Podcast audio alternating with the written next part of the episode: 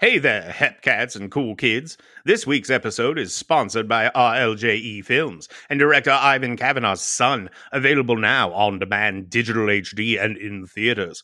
There is no cure for true evil. Once upon a time in Hollywood's Emile Hirsch and Halloween's Andi Matichak starred in this shocking and new twisted horror film.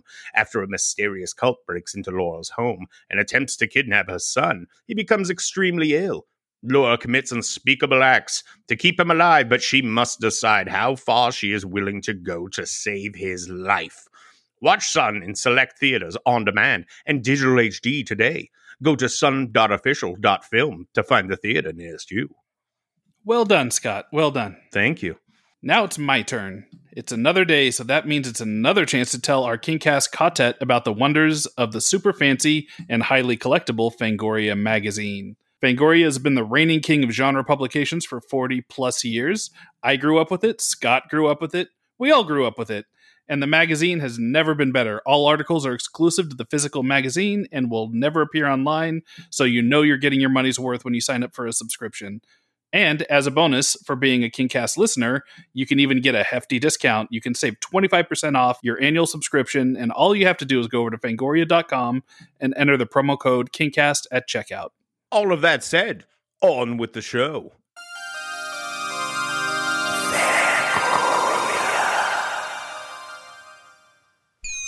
Hi. My name is Stephen King.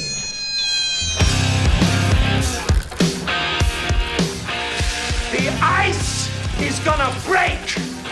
Rob! Bad Rob! You guys wanna go see a dead body? But sometimes that is better. Hello and welcome back to the Kingcast on the Fangoria Podcast Network. My name's Scott Wampler. And I'm Eric Vespe. and we are your hosts. We are very hyped about this week's show, folks. Uh, today we've got another double header, and I think it's pretty much guaranteed to be entertaining. You'll know our first guest from his work in Steven Soderbergh's The Informant, The X Files, Community, a ton of other great projects. But you'll next see him in Happily, the featured directorial debut of our second guest, which will be available around everywhere on March 19th. Ladies and gentlemen, please welcome to the Kingcast stage Joel McHale and BenDavid Grabinski. How are you gentlemen doing today? Thank you. Thank Who you. is, cla- who is clapping for themselves right now? Ben was clapping for me. Thanks, No. Ben. I, I uh, can see the audio wave file here. I, I think that might have been a little white lie. You Oh, just I'm told a me. real big expert on audio. Okay. Well, here's the thing. I'm Joel McHale, uh, Mhm. and you were just hearing BenDavid Grabinski, the director of the movie. Right. It may be confusing. I'm doing a BenDavid impression. It's very not- good. You got to work on it. Yeah. I just wanted to start this podcast in the weirdest way possible. So here we go. Uh, yeah. I, I would like to add to that by looping back around to something I said a moment ago about Joel having appeared in Steven Soderbergh's The Informant. This is not a question. This is just a thing I want to say to you. I think that movie is one of the funniest fucking movies of the past 20 years or so. I love it. I watch it like probably every six months. It's one of my I favorites. watch it, but go ahead. Sorry. Maybe I can talk him into it. But I I just think it's it's deserving of being mentioned alongside the other great comedies of of these past couple decades. And um, uh, I'm not going to disagree. that it's not. I'll be the first one to tell you that I'm in a piece of crap, which I've been in a lot. But uh, that one is one of the best things I've ever been in. And Mr. Soderbergh was brilliant in casting a, just a huge cast of comedians, and in what is could be you know a subject that's pretty heavy. Especially there's a lot of stuff about mental illness and corn and wild Like story. And uh, yeah, and uh, Soderbergh and Matt Damon were after they read that book by Kurt Eichenwald were like, "This is a comedy." One of my favorite things about that movie uh, is that there were drafts initially where it was a thriller, like a Michael Clayton sort of level thing, and uh, I guess at some point, and, and um, I'm working with Mr. Soderbergh on a different thing now, and I think Bam, name drop. But the point is, I'm like the Chris Farley show because I think I drive him nuts because I'm always just like, hey, remember when you made The Informant? But it was a thriller at some point, and he just said, this should be a comedy. And the choice, the decision to make it a comedy instead of a thriller is so brilliant to me. Mm-hmm. I feel like most people would have developed it as a thriller with this twist ending, but instead it's it's just a really funny movie. And the funny thing is the more times I watch The Informant, I always forget the extent of what he did. Like every time I'm like, no, there's no way. Oh my god, all of this is a lie. and then I always forget what he was also doing on top of it. It's just a brilliant character study. They Uh, also left out a bunch of stuff that was in the book because Steve, Steven was like, "Yeah, no one would believe it if we put it in." Like And- what? Do you remember? Yeah, Any- uh, Mark would uh, or Matt, Mac, Mark, the character would dig holes. Uh, he'd he'd wake himself at like four in the morning and dig huge holes in his backyard looking for tunnels. and the pro, and he was like, he was like that. He just thought that they would, the audience would find it insane. Like they would just be like, it's just too much. He's just so crazy. But he did that because that house which was also not mentioned in the movie, the the connection, but the the Andreas family used to own the house that he lived in. So he thought he was being bugged and they were walking in tunnels underneath him. He- they were just like, we can't put that in. This is too much. The confidence that it must have taken for him the first time he went out to the backyard to dig. Like, oh yeah, the tunnel's definitely right under here, and he sticks the shovel into the ground. Is uh, Yeah. It's a level of confidence I don't think I'll ever achieve. It's uh, It's The- funny. Uh, the reason Joel is in happily is literally the informant. Because when I Spy Kids 4, what the hell?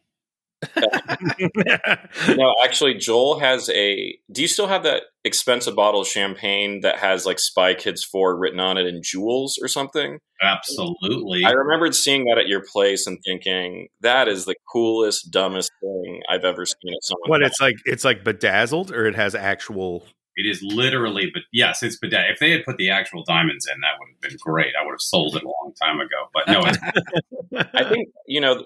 I think the point is when I say that you have a bottle that has real jewels on it, you should just follow that story, even if I'm wrong.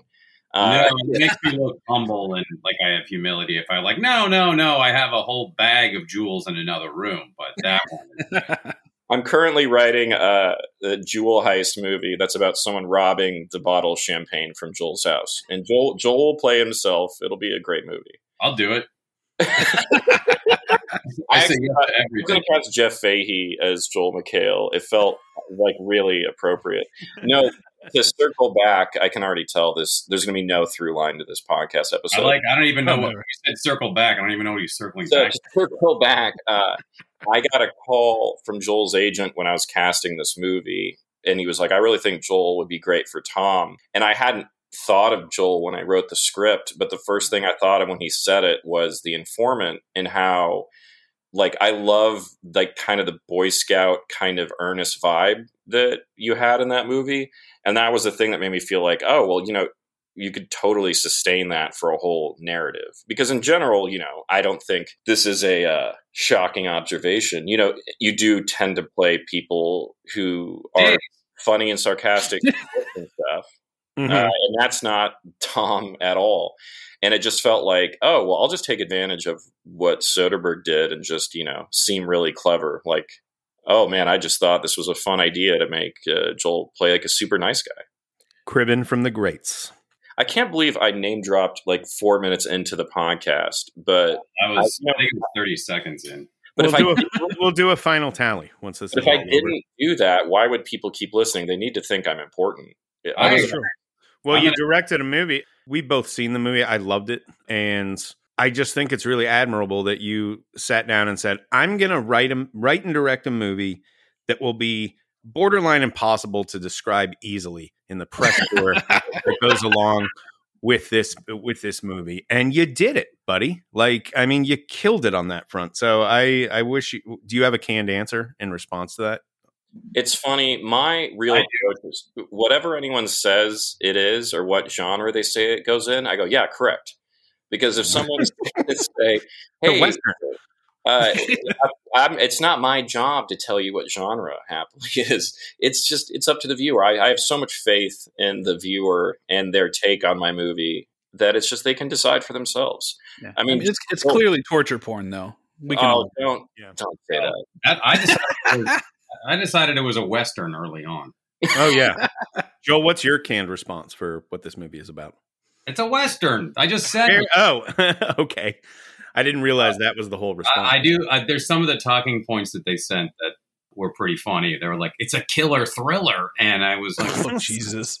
No, it's um, "Okay, I'll see how that one goes in an interview." Um, This is a true I story. don't know. I just say like it. Yeah, yeah. It's a true. It's a bio. It's an autobiography. Uh, uh, what do I say? I just go like uh, it's, it's two, about two people that love each other uh, very much, and things go pretty crazy. And uh, Stephen Root shows up, and a really a bunch of other funny people, and just and then I tell them just I was like, don't worry. Then I'll do what Ben does, and I'm just like, don't worry about it. Just see it. you know, I was really happy with our trailer because it tells you everything and nothing. So you're prepared exactly for what the movie is going to be. A lot of people watch it and say, "Oh, it shows the whole movie." I'm like, "It's not not really." Like it's sort of hard without context. I don't know if any of that stuff really means anything. no, I didn't think it was spoilery. I did when I saw first saw the trailer, uh, and this goes back to what you guys were saying about the visual visuality of it. Mm, not a word, but uh, but Very I good. like, oh, this looks like we ten million dollars was spent on it, and that made me so happy. I was just like, oh, people might be tricked and be like, oh, this is like a regular normal studio movie, and then maybe they're going to That be sends out champagne with jewels on it. yeah, they're going to be. I, I like that they're going to step into something they're un- not expecting. Right. Well, I had a really nice experience in the fact that almost everyone who's seen the movie or s- has seen the trailer, the reaction tends to be, "Oh, wow, I didn't know it would be visual," which which which is a nice way of saying, "Oh, I thought you were just a writer who was directing, so no one would change your words," as opposed to being like a, a real sort of filmmaker. But all all issues of quality aside, you know, it, it, to me, I always felt I wanted it to be very kind of a heightened cinematic movie and most people who read the script kind of thought it would just be a mumblecore sort of not lit movie with actors talking to each other in like a cheap location. but you know, I, I think we did sort of pull off a trick of making a uh, low budget movie that looks like we had money, which I think is like uh, cool in and of itself. Yeah. Right. It, it could be really deadly making a, a low budget, one location y movie in, in a single house. You know, you go to Sundance, you see a dozen of them, and you realize uh, just how hard those are to pull off. And uh, to it's a testament to what you guys did in this one that I never felt trapped inside. You know what I mean? I never felt like like uh, the scope was small on this on this. You know where you can you watch those movies and you can feel where they're saving money. Hmm Yeah. um, yes. This one d- definitely does not feel that way. I'm now I'm just complimenting you, Ben David Krabinsky. Uh, well, you know, I don't know when this is airing. It's Ben it's- David hates compliments. It'd be hilarious. It's just it's a hilarious precedent for someone to listen to this before watching the movie. So it's like, oh, they had no money. They don't know how to describe it. It doesn't fit into one genre. Yeah, I'm going to pay to watch that. I'm in. Let's get the let's gather the family around and watch it. It's gonna be great. Not to put too much behind the curtain. Uh, you know, they usually do send talking points for when you're doing press to talk about your movie, but for some reason, almost everything for sent to me is going into my spam. So I don't even know what anyone wants me to say in my movie. So I'm just, you know, I'm going rogue, and I'm just going to tell you, I'm really proud of it. I made exactly what I wanted to make, and I think Joel is good in it. Um, I would give him, I would give him Three definitely stars. Solid Yep. three stars. Wow. Uh, didn't- and I, I think the real important thing in the movie is the needle drops. Like it's just, Hmm. you know, I think people should watch it for the music, and everything else is secondary. I bet when I find the talking points, it's just going to be verbatim what I just said. Whatever you do, don't mention the needle drops. yeah. Well, well funny people thing, love going. Wow, the movie was. I don't know, but I like the soundtrack. I, but I feel like that often. It's like I didn't know what I thought of that movie, but that song was really good. It's funny what you mentioned earlier about being stuck in a location. It, I was very conscious of that. And if you actually think about it from a perspective that the average viewer is never really going to think about. I have like 10 different locations in the first reel, which is sort of a way to make you feel like, oh, okay, this is not a movie that where you're going to feel trapped and it's repetitive in one location. I think that's kind of a mistake a lot of these movies make, which is they get to the location immediately and then never leave it. Uh, Not that my movie is better than those hypothetical movies I've not named. You're right. That sounds like what you're saying. Yeah. Are we talking about Lawnmower Man? I can't remember. yeah. Is that Lawnmower Man takes place in one location, uh, cyberspace. Well, before we get to your chosen title, which is in fact Lawnmower Man, uh, I'd I'd like to know each of your Stephen King origin stories, which is to say, when did you first become aware of King's presence in the pop culture landscape?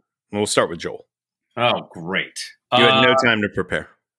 I'm trying to think of when, like, everyone growing up, everyone knew The Shining and um, was like, it's the scariest movie since The Exorcist, and you got to see it, and uh, and all that. And it was really scary, and I saw it really young, but I didn't think uh, as a third grader or fourth grader go like, "Mom, I just saw this very interesting Stephen King movie." I didn't. That's not how I process. But I will say this can be very odd. Uh, I'm going to preface it because if it's not odd, then just say that was an odd, Joel. Uh, in seventh grade, I fractured my skull skiing. Thank you. And uh, I wasn't allowed to go to school for like three weeks because they were worried my brain was going to leak out.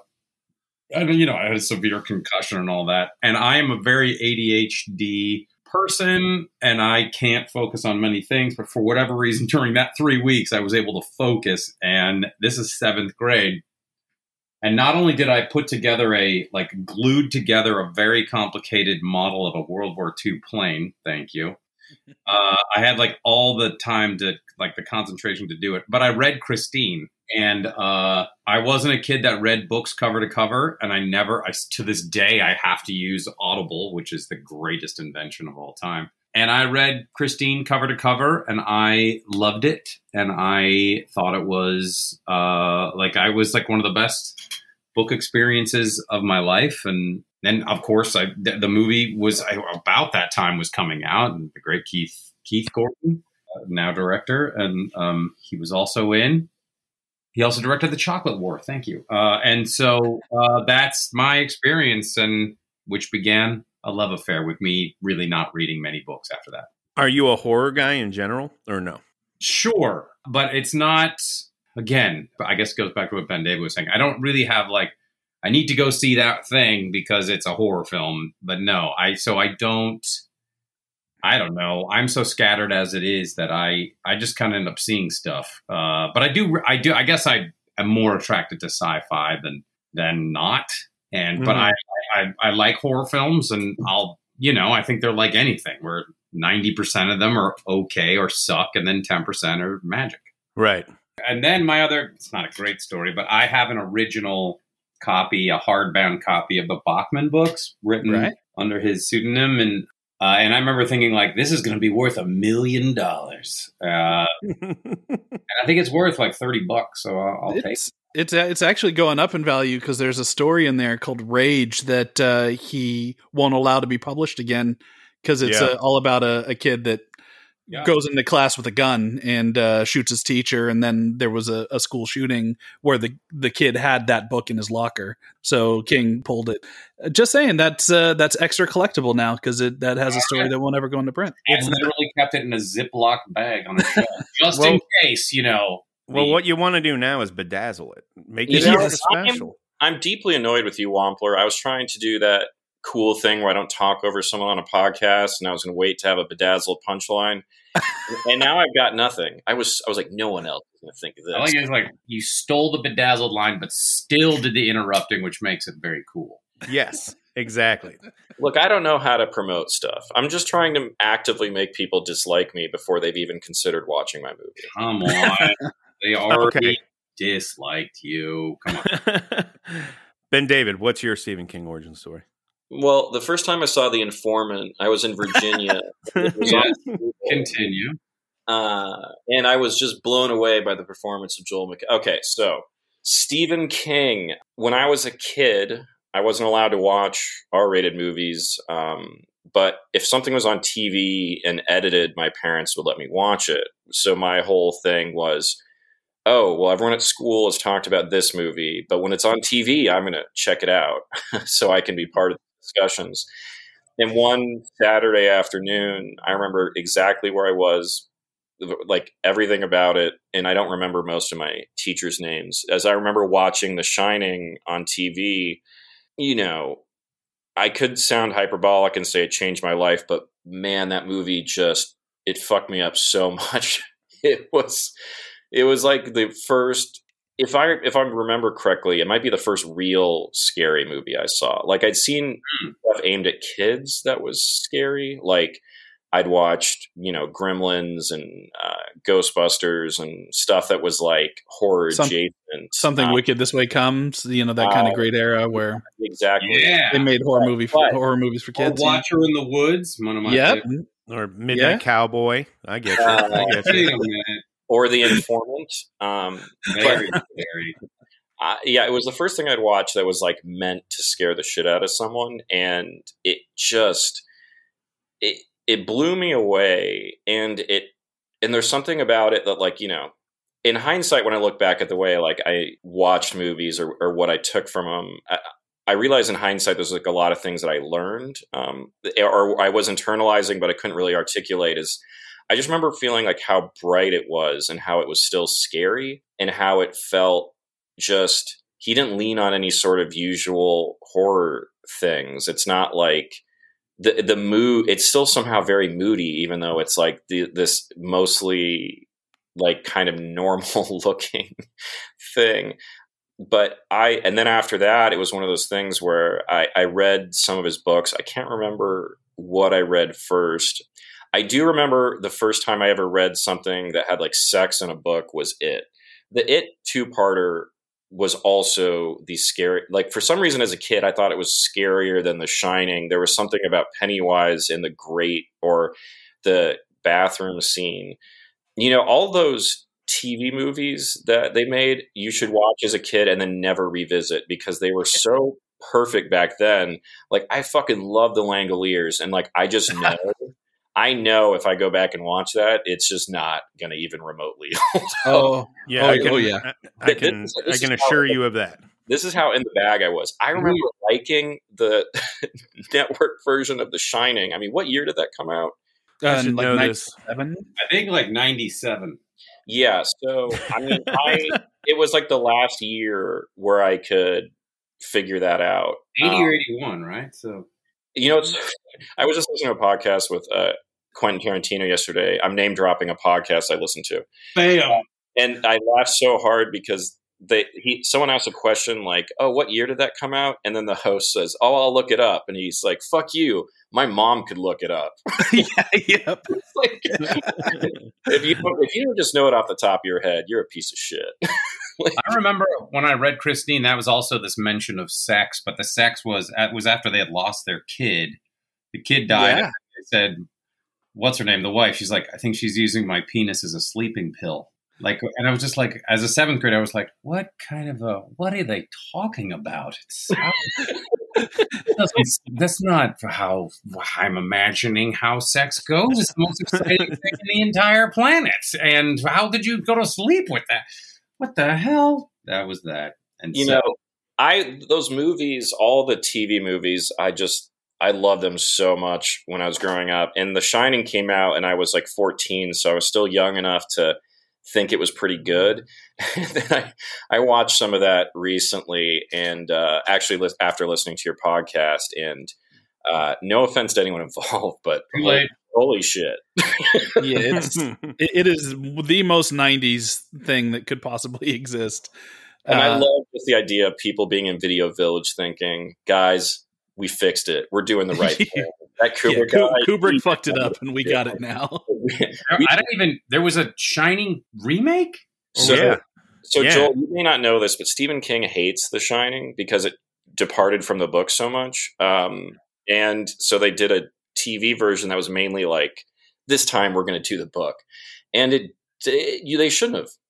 Yeah, it's Steven, Stephen Weber, played Jack Yeah. Torrance. and Jeez. Rebecca De Mornay is Wendy. Yeah, Yeah. Wow, I really, boy, did I. What year was this? I think we just covered I think it was 97. Oh, yeah, I was very busy. You yourself said a moment ago it was 97. Oh, I was talking about the original. Uh, no, so my favorite thing about my entire life of being a Stephen King fan is so one time I was like on a road trip and I read a new book of his and I read it mainly like in two sittings and I thought this is his best book yet and I loved it. I loved the dialogue. I loved everything about it.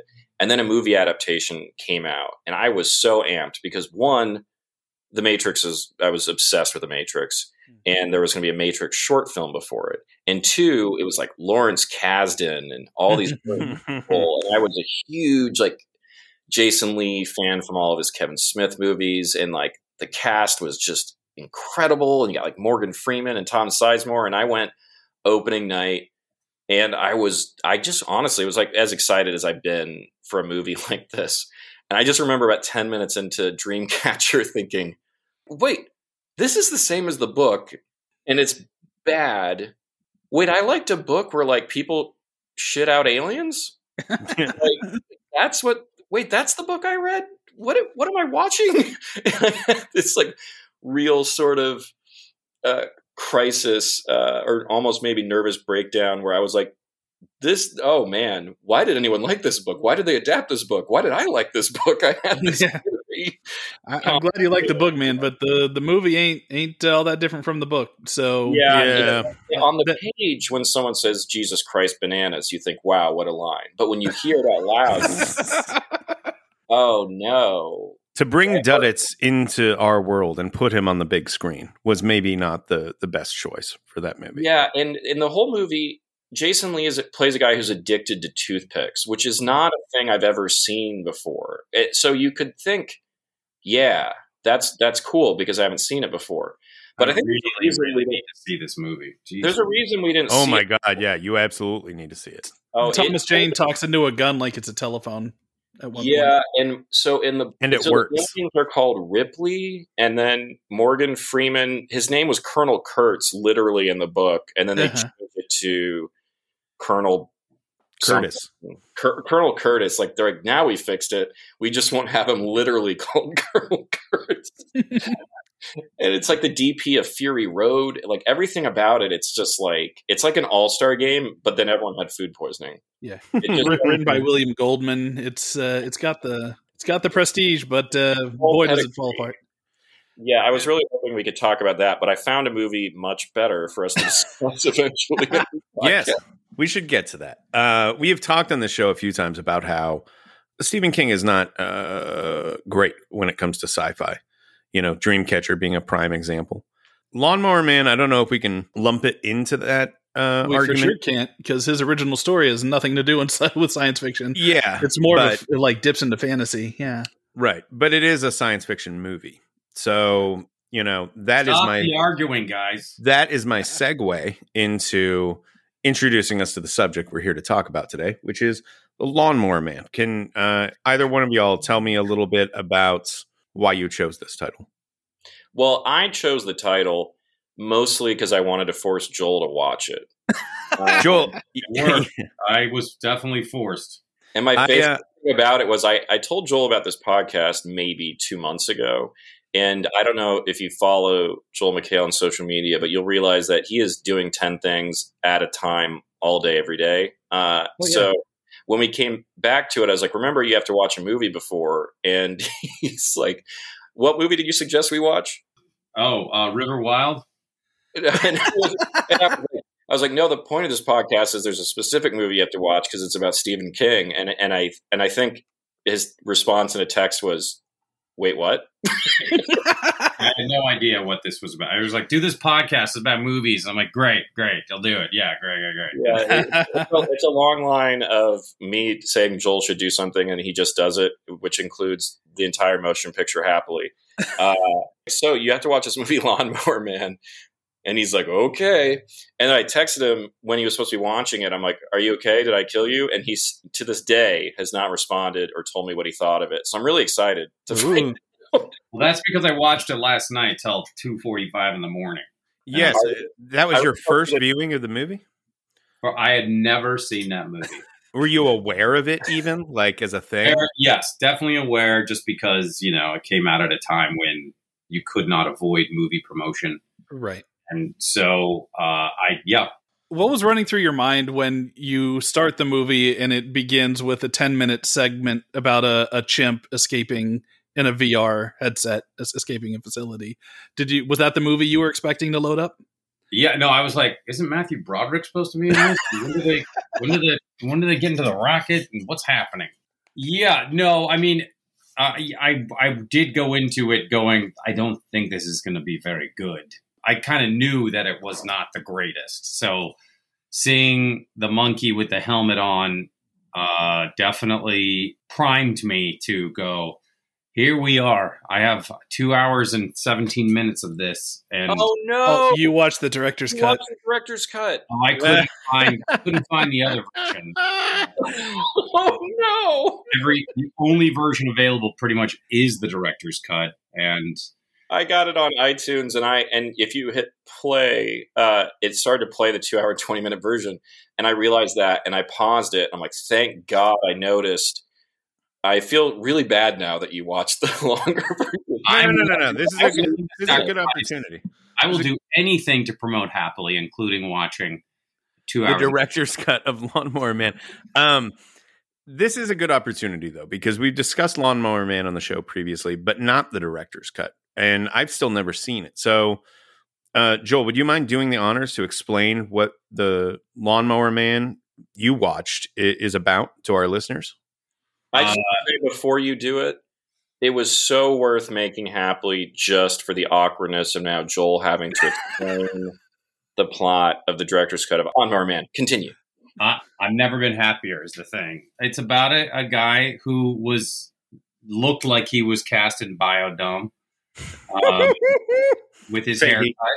he- And you knew immediately as he was playing the slow guy, you knew immediately. I always like, well, he's going to be a genius because the slow guy is super hot and super good looking guy, and it's just a matter of time before he is a genius. And then you get your Pierce Brosnan smoking in bed, Mhm. and he's again eye candy, and um, you know he's fresh off of Remington Steele, coming into just about to be James Bond. So we're getting we're they're getting a deal on him. Uh, he has an earring. yeah, and he's got an earring, and he drinks a lot. Uh, his shirt is open a lot, uh, which uh, I'm, you know, a fan. And so And he doesn't take his wife to the mall. does not because, and she just wants to go out with friends, and she does, and then, uh, and then later on, she's basically a, like a robot. Which is, I don't know if that part made it into the non-director's cut, but uh, Wait, wh- wait, what? there's a whole scene with her going like, "Hi, how are you?" and she's all dressed up and like a, like a '50s housewife in the director's cut. I don't know if you know What? about that. Is Yeah. that in the theatrical, Eric? I don't. No, I I don't, don't think so. And then yeah, she, that's that's new shit. Yet another KingCast exclusive. and then she gets machine gunned. You, is that it? What? I, I I think Joel might be playing with us a little bit here. I am so serious. I am No. dead serious. I am Who not machine guns her? uh, one of uh, Dean Norris's henchmen. uh, as they come to the house, she tr- she shoots one of them when he's like, "Is your husband home?" Yes. Blam blam blam blam blam, and he's dead. And then the other guy opens fires, and she's dead. And then, and then what's it? Uh, Fahey comes out as a huge golden floating head, and then turns them into little balls. Holy That, shit! that part is in the regular movie, the big golden head one. Um, But I, right. I don't remember the wife getting killed though. Maybe No, not at all. thing. I think well, in the there's, in the there's theatrical, 25 extra minutes in this director's cut, so there's got to be stuff that we've never heard of. Yeah, oh, it's, Oh. it's there. Uh, anyway, as you know, it's a you know it's a, it's a it's a, it's, it's the crappy Matrix, and um and uh, they go into it's interesting because what year did it come out? Ninety seven. No, Uh, all movies came out in 1997. Now when was this one? it's like Oh. early. It's like 93, 94? 92. Yeah, Oh. somewhere in there, some early 90s. Crazy to think if this is 92, 93, to think that the Matrix came out in ninety nine. There's a whole Johnny Mnemonic in between these two right. movies. It's just crazy to go like, whoa, that was a leap in technology. Uh, anyway, um, Mhm. and uh, the this for some so the the experiments on the monkey didn't really work, and the monkey got you know uh, that huge failed experiment of uh, the brilliant scientist that is Pierce Brosnan. Then he starts through a bunch of happenstance things. The not so smart guy, he he goes into the matrix or goes into virtual reality and starts making him smarter. And he's got a kid friend, and they play games together. And then he's getting smarter and smarter and smarter. He eventually uh, starts having sex with a woman from Near Dark, and um, and that's that's a, that happens a lot in the director's cut. And uh, and then at one point she goes into the uh, virtual reality with him, and then can't stop laughing, uh, and she forever laughs. I don't know, that, and uh, so I was like, well, she seems to be full of joy, and uh, you're not going to believe this. Things go wrong, and eventually, um, uh, people die, and there's an explosion, and he's lost in the in virtual reality, and everyone's kind of okay. What I don't get, because the, they live in a super nice neighborhood, but the the kid has an abusive father who eventually is killed by uh, Mr. Fahey. What's his name in the movie? Doug. Job. Job. Job. Job. Doug. Job. Doug, Doug, the lawnmower man. Yeah. uh, like, but she, the mom, like, so they live in this, which I think is like a super nice Pasadena neighborhood, big lawns. I mean, that's why he's lawnmower man. But the mom of the next door neighbor who lives in clearly a very expensive house drives a very crappy Trans Am, like totally beat up, dented, really old. It doesn't make any. That's the that's where I was like, That's the that's the one one place in the movie that lost you. Well, I I, was like, I assume "Hey." the director's cut was all about why her car had a big dent in it. yeah. Well, they need another cut because it was definitely not explained. Anyway, that's the, that, then then the movie ends, and then somehow they got a sequel. All right, so I want, I'm going to take this opportunity to tell Joel what the original short story is because I'm pretty sure he didn't read it. Joel, oh, have Oh, you yeah. read the short story? Yeah, it's my favorite. Uh, so Well, you're going to short- love hearing about it again. Now we're gonna describe. Oh, oh, see how far away it went. This is why Steven Yes. Took his name off of it. Yeah, so oh. the original short story is about a guy who loves beer and watching baseball. And one year he paid a local kid to mow the lawn, and the lawnmower, through a series of events, accidentally kills some pets. Uh, it like runs over him. So he sells his lawnmower to make his wife or the owner of the pets happy, and then proceeds to not cut his lawn for like a year. And he eventually thinks, okay, I'm going to just hire a local kid to mow my lawn. But instead, he is shocked to learn that there's a business that mows lawns. and he reads it in the phone book and he's like, this doesn't make any sense. Only children should be mowing lawns. Um, so he calls the company and then a guy shows up and is like, I'm going to mow your lawn. And he says, cool. And then, one, and then he hears the lawn being mowed and he looks outside and a lawnmower is working on its own. It's not being operated. But behind it is a naked guy eating the cut grass. on the all guy- fours. so the guy calls the cops, and then the naked guy kills him, and it's over. He leaves him dead in a bird bath. Yes. So The that's end. so that is the lawnmower man. So some so they read that. What about the part where the priest is whipping the the guy with the belt? That's not in the short. Literally nothing. So what happened was I uh, watched the making of this morning. so I'm going to act like a lawnmower man expert. In the 70s, a horror guy uh, optioned a bunch of different short stories of Stephen King's, uh, and they all had some sort of mechanical element to them. And he was going to cut make an anthology movie, and then nothing ever happened.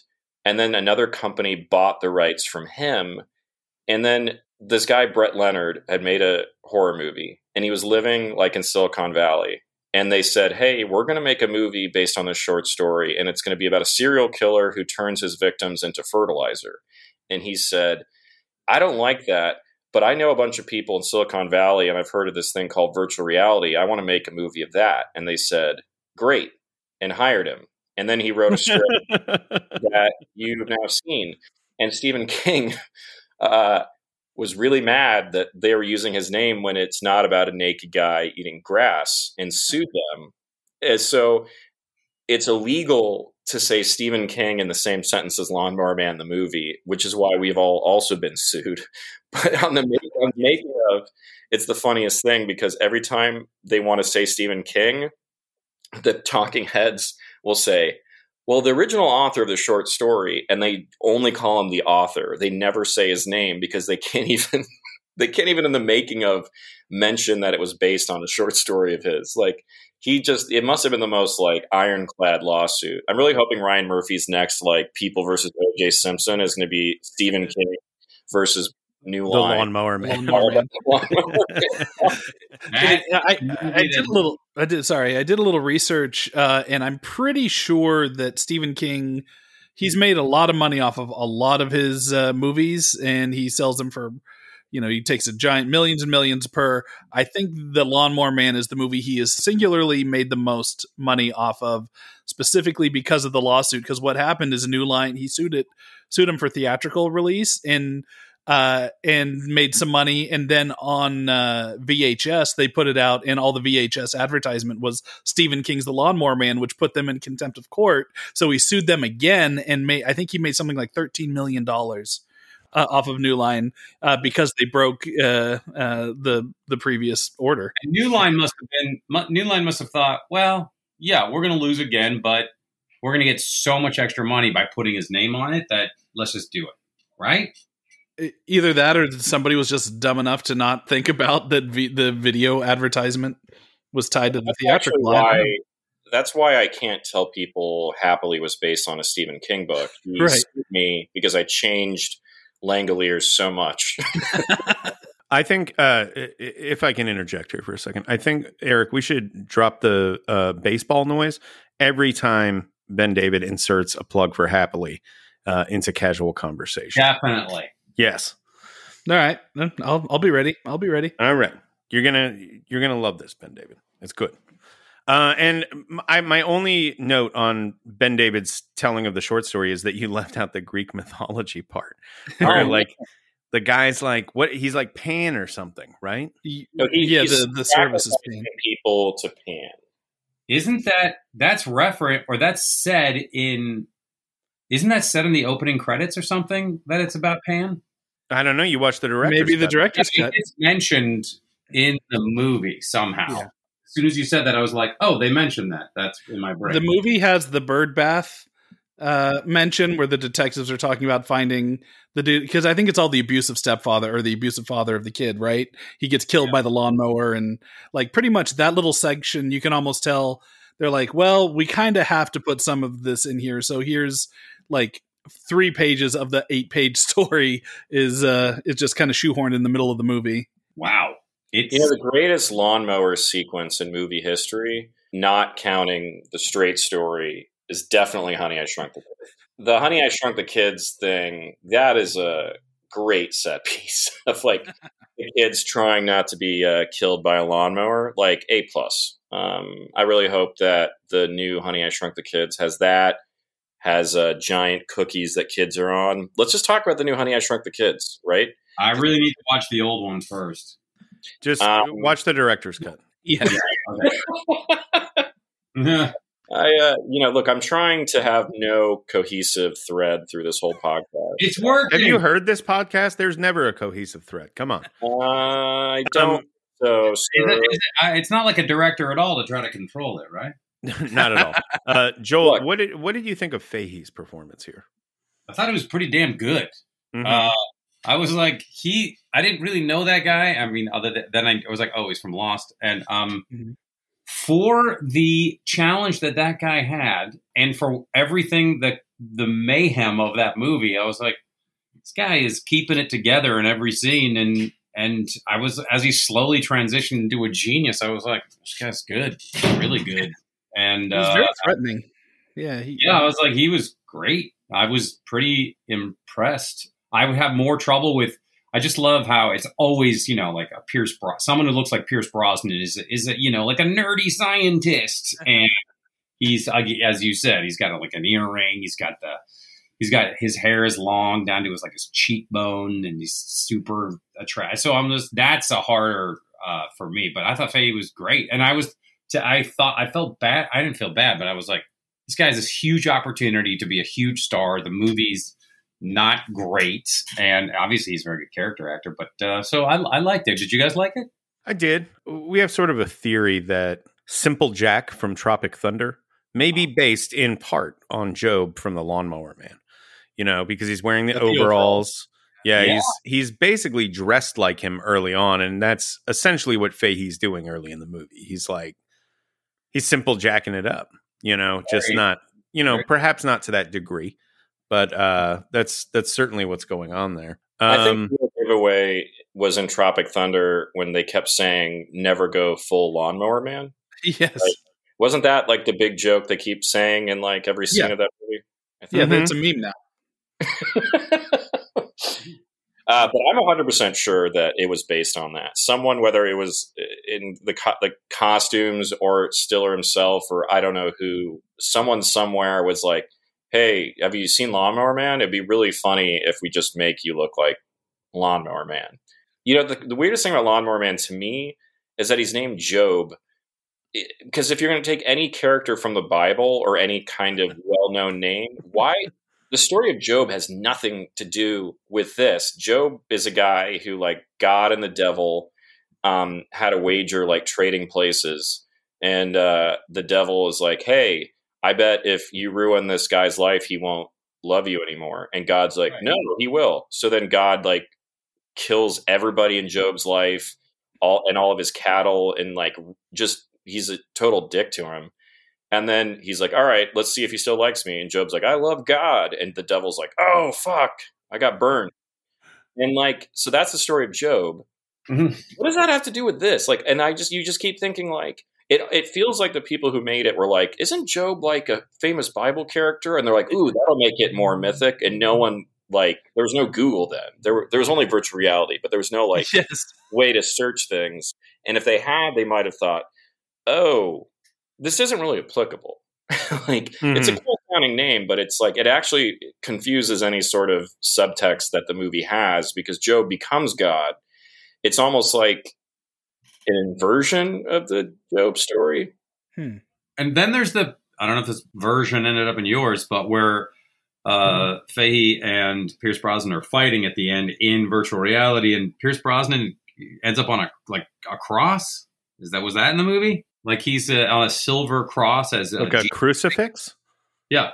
Uh, not ringing a bell. No. Oh, yeah, the whole thing, and he traps him on it, and then eventually he lets him go.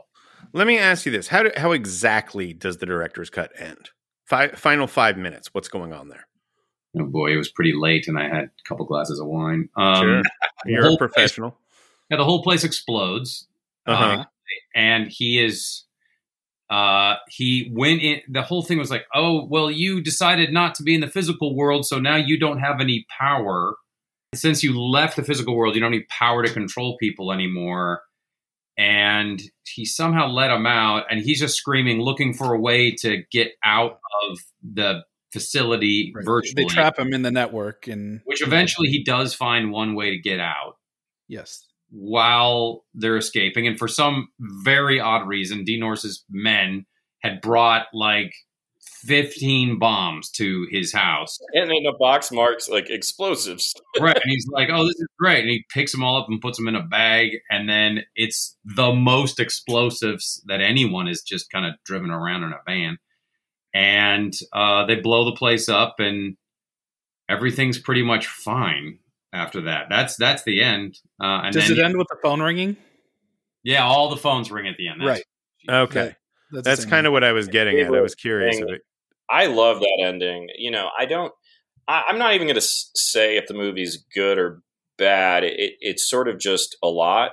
But for me, the You think the thing I movie's? genuinely love. Are you that- saying the movie's good? No, I just I not, I'm I'm just I'm going to be a neutral party. BenDavid, just tell us why do you love this movie so much? Just Uh, get it the thing the is. I just love mowing lawns, and I love movies that have confusing allegories based on the scriptures of Jesus Christ. Um, uh, it is uh, that ending, though. I think is really great. Like I love kind of apocalyptic ambiguous endings, like you know Halloween three and a lot of other stuff, and just the thing of you know the setup and payoff of Joe being like, once I blah blah blah, I will announce my presence by all the phones in the world ringing at the same time, and you're like, that won't come back, and then it does. it's it's uh, I think it's just I think it's a genuinely fun ending. And then all- the other really important thing I want to mention is that I keep wanting to call the kid Brian Austin Green, the kid from Last Action Hero, and I'm like, why do I keep thinking that? What's his name? Austin and his name is it. Austin O'Brien. Yes. So it it feels really rude that he had a name so similar to BA. It's almost just like they're like, we want to call him Brian Austin Green, but we can't. That's already been done. What are we going to call him? Uh, Austin O'Brien. Like it feels, you know, too close. I, I That- think that kid, that kid had like a window where he was in everything for like two and a half years. It was like this, Last Action Hero, um, My Girl Two. He was the new Macaulay Culkin in My Girl Two, Wow. uh, and he was in the, this like really shitty movie I had on VHS called Prehysteria, where it was like him and a bunch of little dinosaurs, Oh yeah. like I remember. pocket-sized dinosaurs.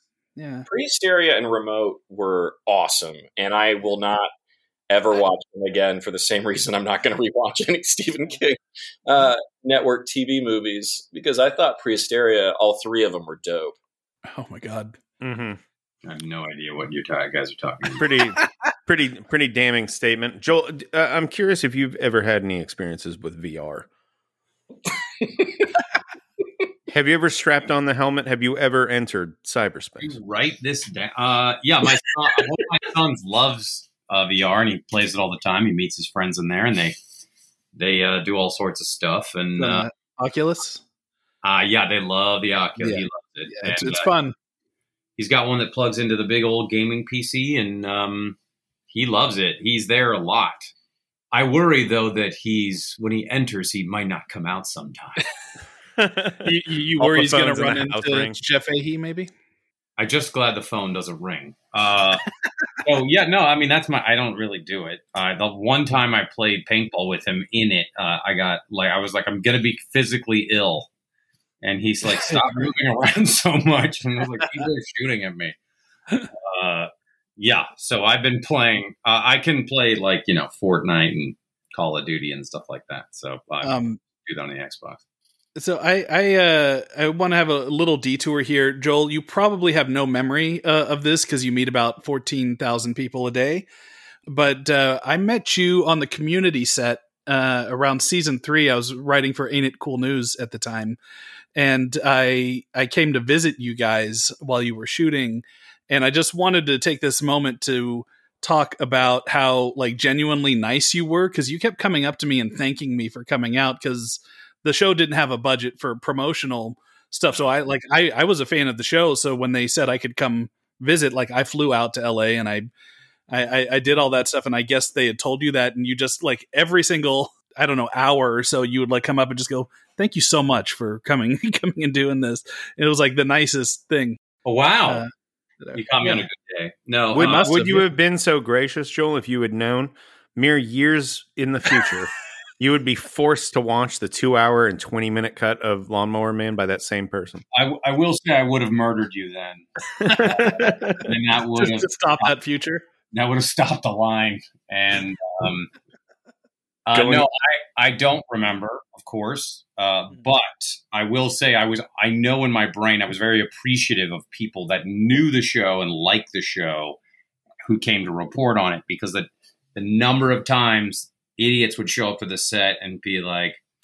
Wow, the show is just so great. It's one of my favorites. And I'd be like, oh, that's great. What's your favorite episode? All of them and then uh, there were, and or they would go for those of you that uh, for our viewers out there who haven't seen the show, please explain it. Please tell us about it. oh and, jesus and I would be like, why would you? I, I- there was a side of me I was like, I get it. You're a busy person. You come to, but I was like, if I'm doing an interview on a red carpet, I get that you don't um, know the things that I'm on. That's fine, whatever.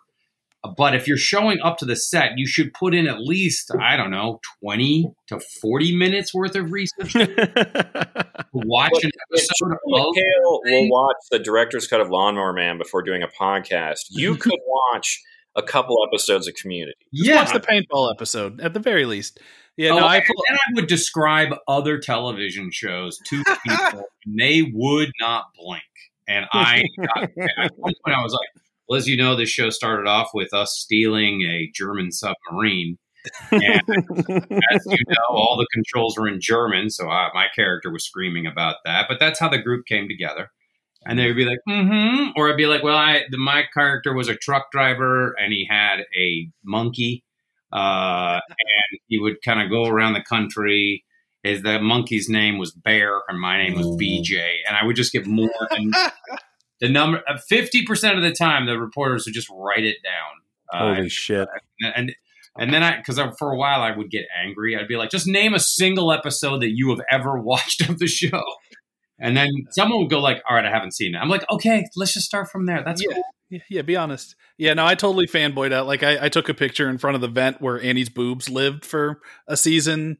Nice. You know, I mean, uh, you know, I, I was I was there. I brought I brought the real shit. Um, and I also got to have a great Chevy encounter too, which was like the top top tier thing. I was interviewing Donald, and uh, uh, which was also an amazing moment because he's when they brought me up to him, he was like obviously like he had his headphones on, he was like writing lyrics out, and I'm just like, oh, I'm watching you know a childish Gambino song being born, or you know, or something. So it, it was the whole thing was great. But as I'm talking to Donald, it was a fine interview. I, I haven't looked back on it, you know, I'm, but I'm sure it's fairly standard, you know, talking about the show. Uh, but then the middle of the interview, um, somebody walks Chevy up to me and introduces him. And uh, and as I'm recording, so I have a, the audio of this. I'm talking to him, and then uh, uh, Chevy walks up and he goes, "Hi, you know, Chevy, this is Eric." And he goes, "Hi, I'm Cybill Shepherd's vagina." Yeah. and uh, and, and, and, and without missing and, and without missing a beat, uh, Donald said, "Oh, you look different than I thought you would." and uh, and then he notices the recording. Goes, "Is that recording?" And I said, "Yep." And he goes, "Swell." Oh, And then- yeah. I'm sure. I'm surprised he didn't fly into a rage because Donald had such a good. um come back. So role. I have a similar story, which is that I visited community multiple times because um, I was a huge, huge fan. And um, one of the EPs, Neil Goldman, for some reason had read some of my stuff and really liked it. And he'd seen that I would tweet every week about how community was like my favorite show or whatever. And he was like, hey, you should come visit. So I visited set and I was Joel doesn't remember any of that either. no, so. well, yeah, you know, you're ruining the punchline of it, which Oh, is shit. that I met Joel multiple times, and he was always the nicest guy in the whole world. So when we, I met him to see if he would to have our first like breakfast, talking about him being in happily, I was like, "Hey, man, you probably don't remember me, but we met on the set of Community, and guess what? He didn't." And uh, I think, I can that- barely remember shooting happily. I mean, look, I well, I mean, that's like my favorite thing. Joel was Joel was on a, Joel was on a podcast uh, promoting happily the other day, and a lot of things about uh, Rob Cohen's stealth. Not remembering that there's a stealth joke in my movie. Like happy's definitely the only major motion picture. I, I can't. I can't keep doing. I can't keep doing the ballpark thing. Oh, that- I- Happy's the only major motion picture that has a significant joke about stealth, um, directed by Rob Cohen. What what movie are you talking about? What movie did you direct? Stealth. I directed Stealth. Oh yes, I Oh. recall that one favorably. I, I don't don't think. Also, I didn't notice the uh, the MacGruber uh, nod in the movie as well. Um, Stealth has my favorite special feature in the history of home video. Uh, there's a huge featurette about the score for the movie Stealth, and in it, Rob Cohen explains his theory of making movie music, and he says, um, "I have the half step theory because the the greatest composers of all time weren't appreciated while they're alive, and that's because." They were too advanced. So, what I tell great composers is come up with your idea and then take it a step back, a half step, so that you can be appreciated while you're alive. And that was our approach for the score for Stealth, because we didn't want people to like the score after our death. like, what in the living fuck are you talking about, Rob Cohen? I mean, Rob Cohen also has this great thing on the Triple X commentary where he Right. talks about he No, shoots no, no. I, we've all we've all listened to the Triple X. Yeah. comment here. Well, Mhm. obviously, so I'm really sorry if this is redundant information, but Rob Cohen uh, would shoot action scenes with multiple cameras, and he said he was inspired by Cubism, um, and that was his approach to shooting What? action scenes. Was that he would shoot with several cameras at once, as if that had never been done before. and he, At some point in the interview, did Rob go? I'm just kidding. I was super fucking high the whole time. No, that's Rob Cohen is a joy uh, for how to give perfect interviews, and he is a real inspiration to me. And that's really how I've conducted myself in this podcast is just trying to live up to that. Well, you'll get there. You could, ac- you could actually make an argument that uh, Lawnmower Man is inspired by Cubism. That they fucking turn people into shapes, geometric shapes in this movie Well, I think the people who made Lawnmower Man use the half step theory because they're like, for the entire thing. we could have made a masterpiece, but it would have been liked later. So instead, let's make this.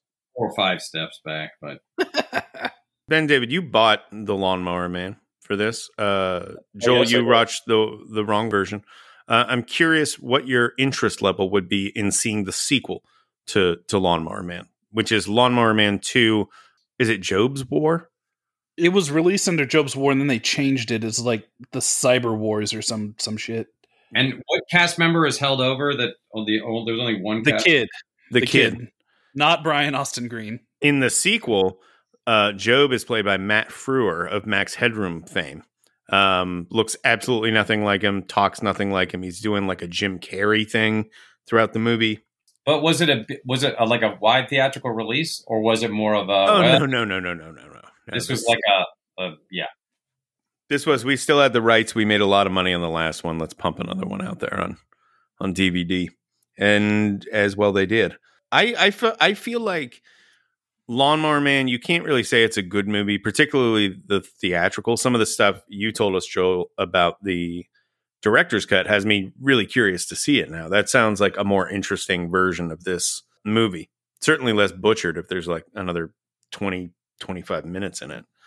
Oh, um, it's, it's it's long. as you found out at 2.45 in the morning. Yes. I'm paying for it today.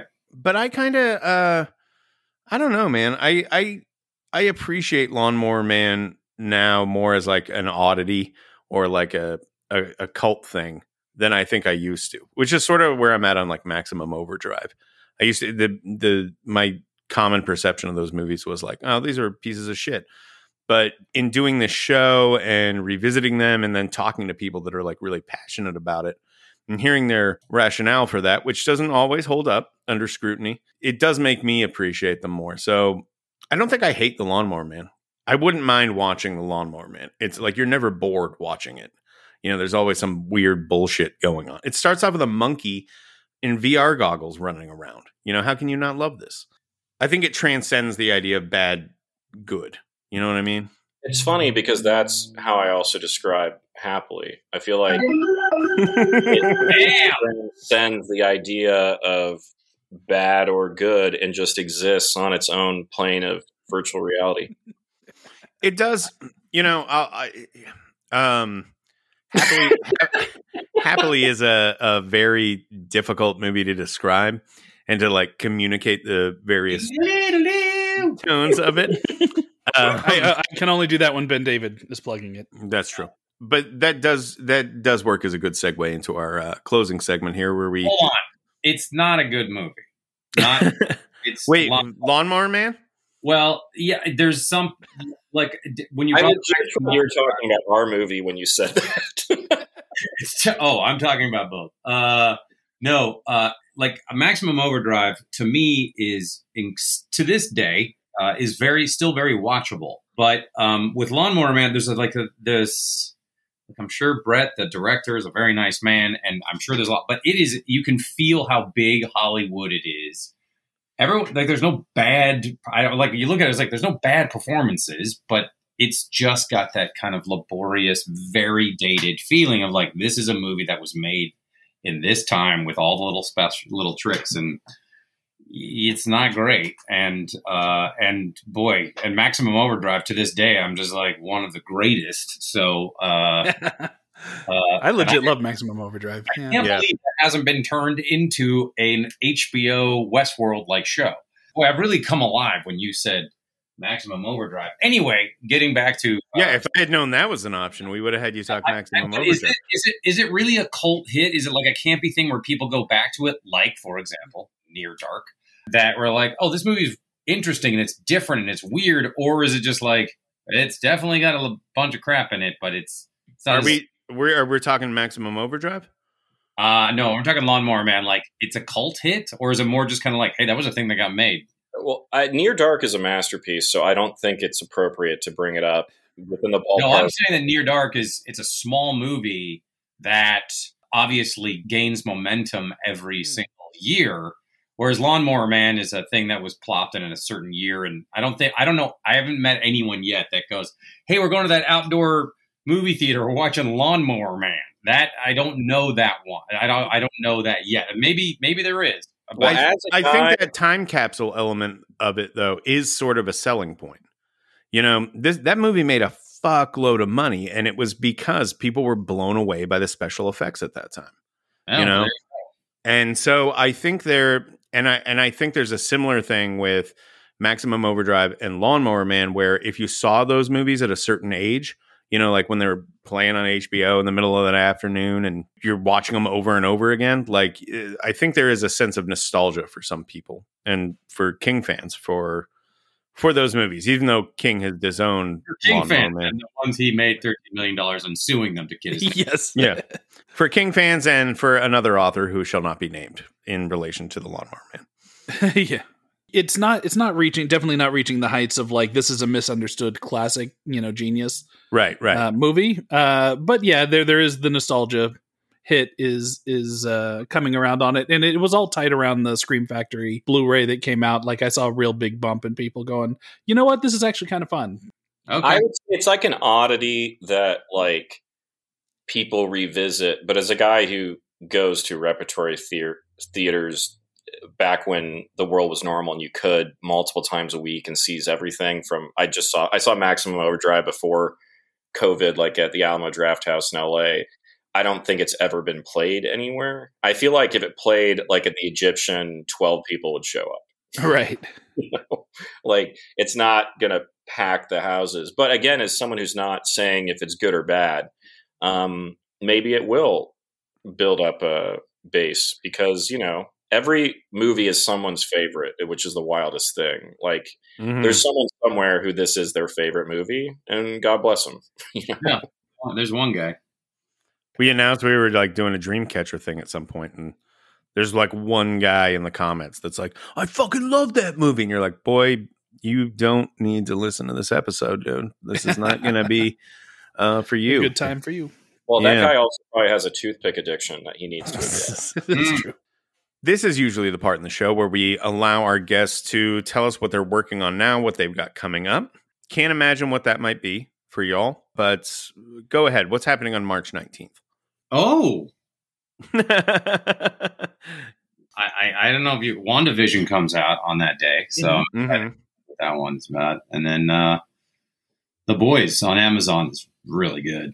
it is a really good show Oh fuck, it's so good. Uh I love it so much. Um, Actually, I do have a happily question for you, Joel, because I feel like that script, if I got that script, only a certain type of person would be interested in making it. It's a very specific thing that this movie is doing, and it's very like it's very strange. I know asking like, well, what drew you to the project is a really hack question, but what what drew me to the project? was it was it the, was it the dark comedy was it the fucking weird like i don't want to spoil anything but like uh the twilight zone out of it huh It was the money. Mhm. Uh, it was a 10 million production i understand yes? It was payday. No, uh, why? Um, okay, so I guess uh, I, I read it. Uh, it took me way too long to read it because I didn't realize. I thought my agent sent it. They're like, read this uh, for interest, and then they're like, no, no, no. BenDavid wants you to be in the movie. I'm like, oh, and then I finally got around to it. So apologies again for that, Ben David. Uh, i forgot that happened but we'll address that later yeah, no, I I mean, it really just came down to like, I liked it. It seemed really interesting and funny. And he told me Kerry Bishé was going to be in it. Um, that she was in the that or that was someone who I think uh, uh, was circling it, and I knew she was really good, and that was confirmed after we were in the movie together that she's tremendous. But um, I, I yeah, and then I had to. It was the simplest thing. It was just like then I had breakfast with BenDavid, and then I was like, oh, this guy knows what he's doing uh, clearly, mm-hmm. and that was it. It wasn't like well, when I was six years old, I was trapped in a house. No, I nothing, nothing like that. But it was just kind of like, oh, this seems really good. I'd like to do it, and that's that. That's that's it. So, uh, and then BenDavid did not disappoint.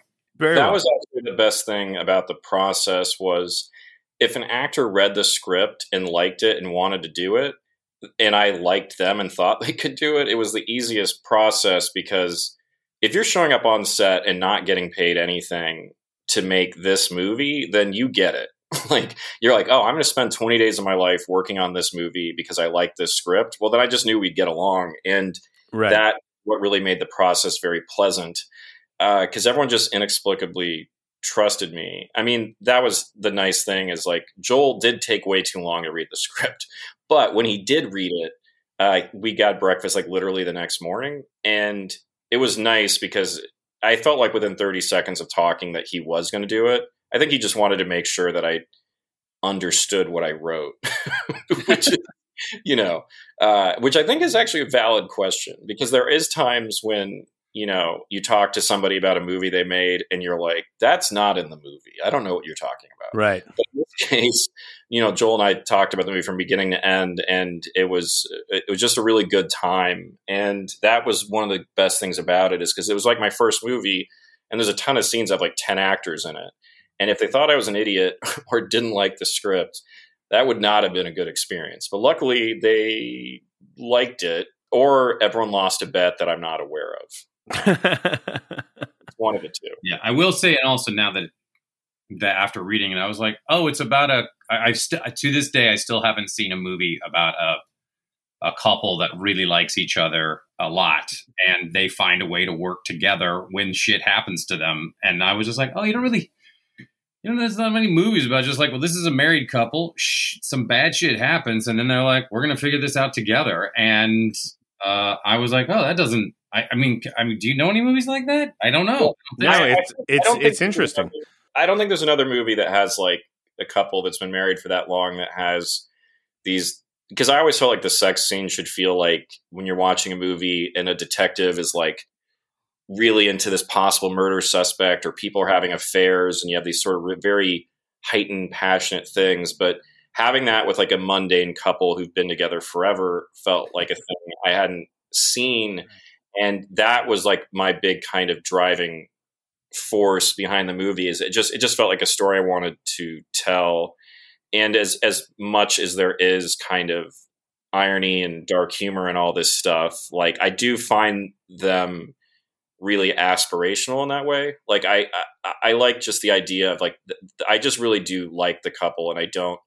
I'm not like the couples in the movie who hate them, but um, I did. You know, it, I'm like I'm like having a really hard time talking about my own movie because talking about Lawnmower Man fried my brain. But I do think that the thing that Joel and Kerry responded to the most is they they thought that that couple and how much they loved each other was like a thing that they wanted to play, and I thought they both did a very good job kind of conveying that vibe. Yeah, I mean, because you're right. That's that's usually the central conflict. There, it's you. You always want to pit the married people against each other the yeah. only thing I can think of is uh, the Thin Man series, where it's just a happily married couple solving crimes. There's a lot less sex because that was made in the 30s. Yeah, but, I was gonna uh, say not nearly as horny.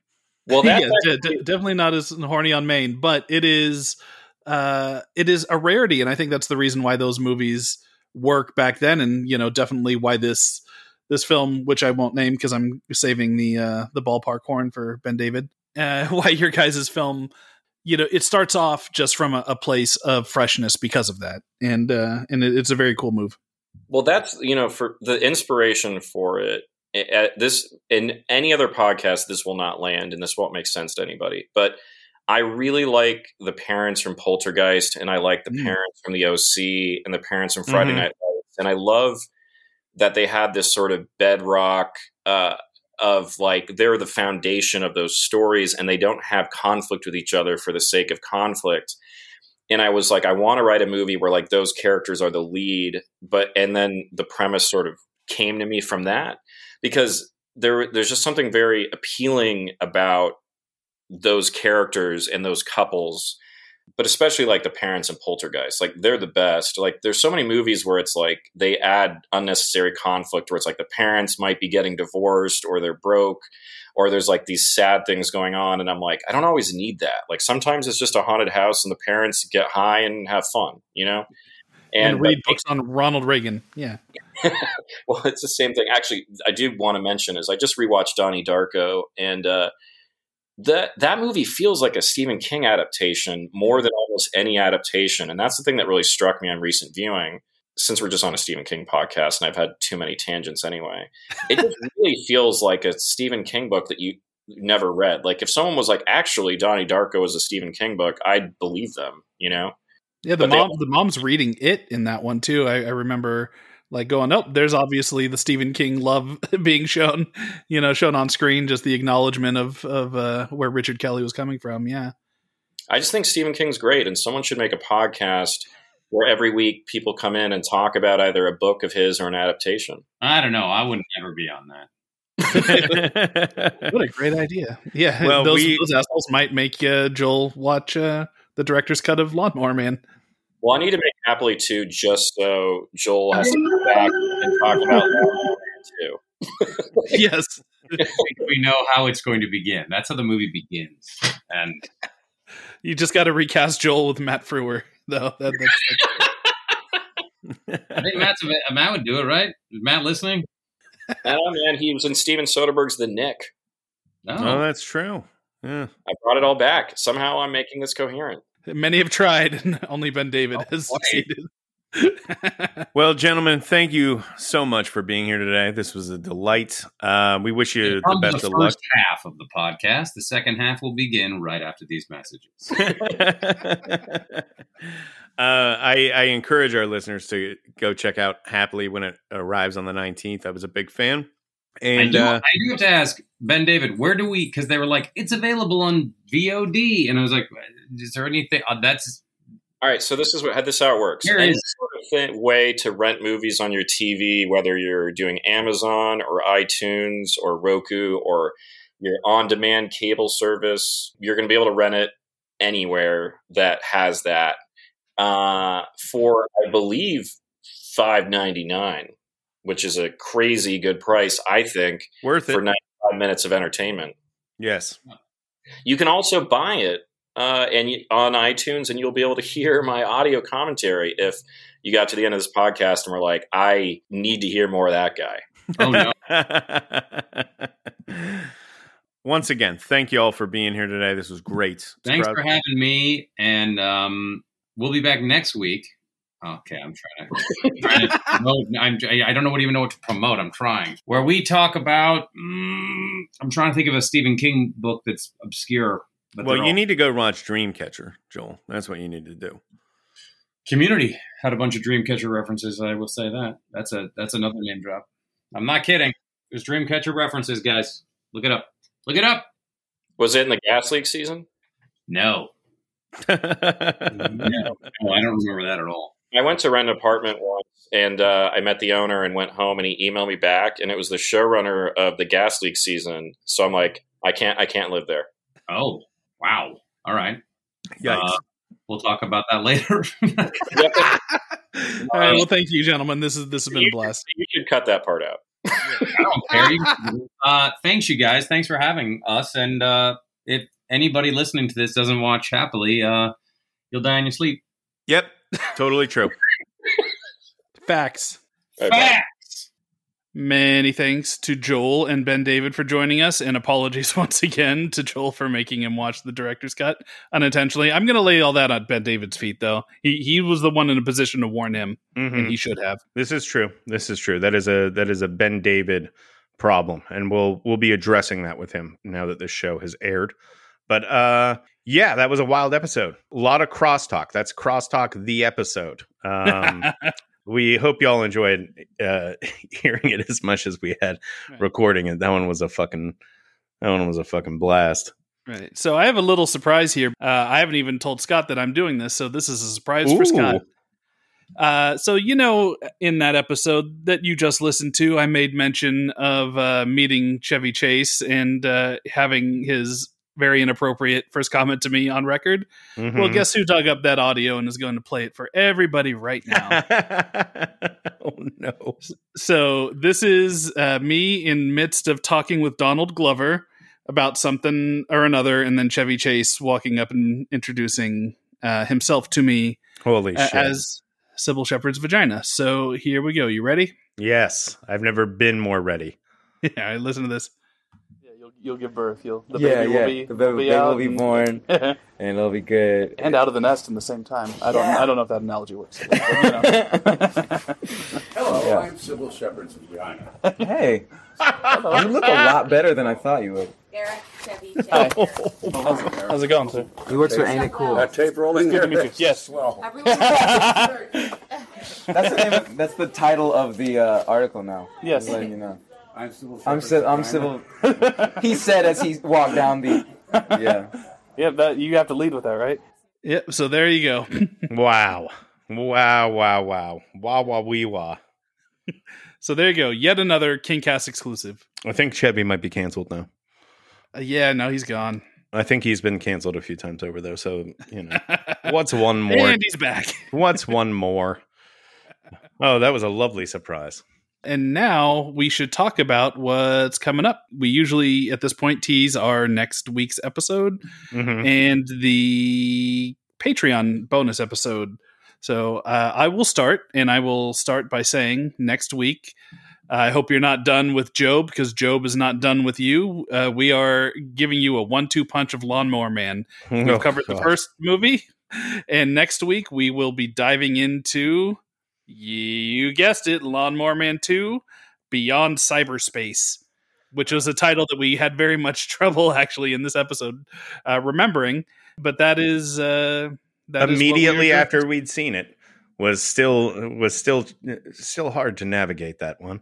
Jobe's Um, War is a much better subtitle for. Yeah, I I agree. I agree. Y'all gonna be lawnmower manned out by the time this episode airs, but we think it's a, a nice little bookend situation to have these two right next to each other. And for this episode, we brought in a guest who, um, well, he knows quite a bit. How the fuck am I gonna tease this? Um, Well, he he is a filmmaker. yes, We can say that. Who He's a director, Stephen King fans yes, should know. Definitely. And probably probably the last person on earth you'd expect to bring us this title based on what you know about about this person's work Well, there's a slight connection to this particular Hmm. filmmaker's latest film. I'm just going to stop right there. i don't believe either scott or i had ever seen lawnmower man 2 before going into this Mm-mm. Uh, Mm-mm. and so we, we we're going in very fresh this is all brand new to us in this this next week's episode so this so, is also uh, opening the door to future possible. I'm not committing to anything at this moment, but the possibility of future episodes based on Stephen King sequels. This one doesn't even count as a Stephen King sequel, technically, since he took his name off the first one. But you know, we allowed it. so Uh, whenever bronson pinchot picks children of the corn 4 we For can Bronson- finally for for Balki, I will watch uh, one of the Children of the Corn sequels. Absolutely, absolutely. So what's on the patreon Uh, this Friday on the Patreon, uh, you're going to get Eric and I's review of Stephen King's Later, which recently hit bookstore shelves. Uh, I think we both plowed through this thing in about one sitting. I guess there's no reason to tease our reaction. We both liked it, um, Yeah. and there's there's quite a bit to chew on here because um, it turns out Later has some connections to, uh, or at least one major connection to another major Stephen King work that will be available to you on our Patreon this Friday, bright and early. So we got Lawnmower Man 2, uh, Jobe's War. I'm going to just call it Jobe's War. That's the better title. Fuck it, Lawnmower Man it, 2, jo- Jobe's War next week on the Kingcast main feed. And this Friday, Patreon bonus episode as we dive deep into Stephen King's latest book, Later. I will see you later, Scott. Adios, folks. The Kingcast is a Fangoria podcast production. The show is produced, hosted, and created by Eric Vespe, that's me, and Scott Wampler. Tira Ansley and Abby Goel are executive producers. Daniel Danger is our art director, and editing is done by yours truly.